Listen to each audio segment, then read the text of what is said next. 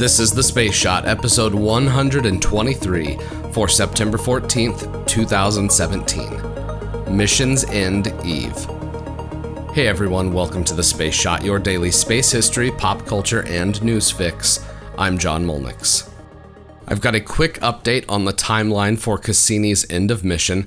At 3:58 p.m. Eastern Daylight Time today, September 14th, Cassini will take its final images ever for the mission.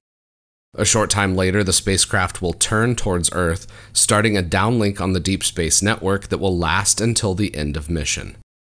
I will share links to watch the live stream of the end of mission that's tomorrow morning, so watch Facebook, Twitter, and Instagram today for that link. I'll also be posting it in the show notes for the podcast.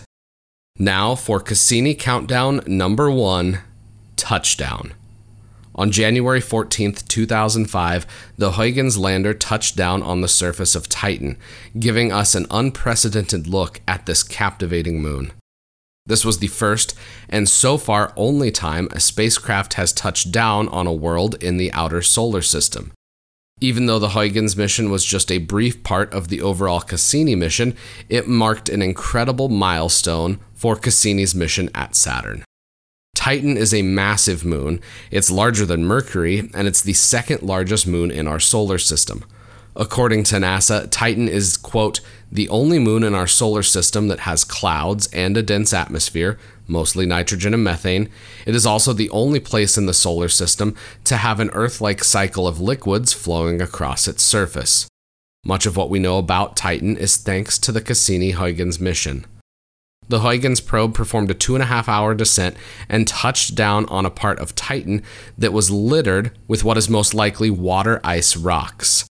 Huygens gave us the first images of Titan's surface as it passed through the dense upper clouds of that moon.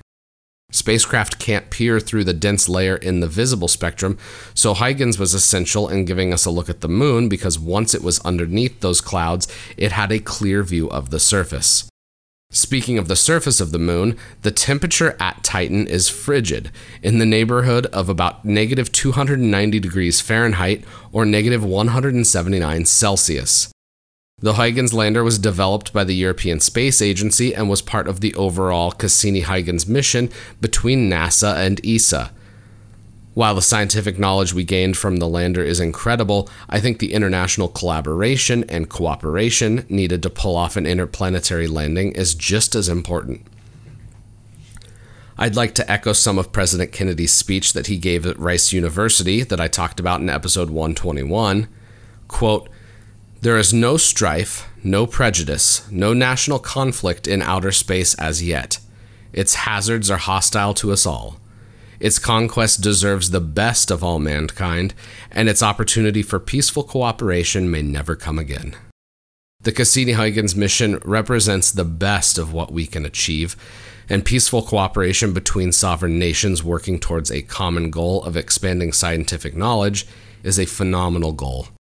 As much as the science will be a part of Cassini's legacy, the partnership between nations for this mission will be just as important 50 or 100 years from now. The policy of cooperation on massive scientific undertakings like Cassini bodes well for future missions to other worlds as well. Before I go today, I did want to briefly talk about the first married couple in space. Before the STS 47 mission, astronauts Mark Lee and Jan Davis married in secret, doing so at a point in mission preparations where neither of them could be replaced with backup crew. NASA has had a prohibition against married couples going into space, but ended up allowing Lee and Davis to fly. Who knows if the prohibition on married couples will stay in effect? My best guess, and this is kind of off the cuff here, is that as the private space industry opens up opportunities for spaceflight, NASA could very well end up adopting a new stance on married couples flying on flights together. Check out the show notes for more information on today's episode and be sure to connect with me on Instagram and Twitter. Find me at John Molnix. I'm always up to chat. Let me know what you think of the show by leaving a rating in iTunes. It takes just a minute to leave a rating, and it makes a huge difference because it helps even more people find the show. I'd also appreciate if you could share the space shot with your friends and family and anyone else that enjoys podcasts. Tomorrow, Cassini's mission comes to an end. I'm John Molnix, and I'll catch you on the flip side.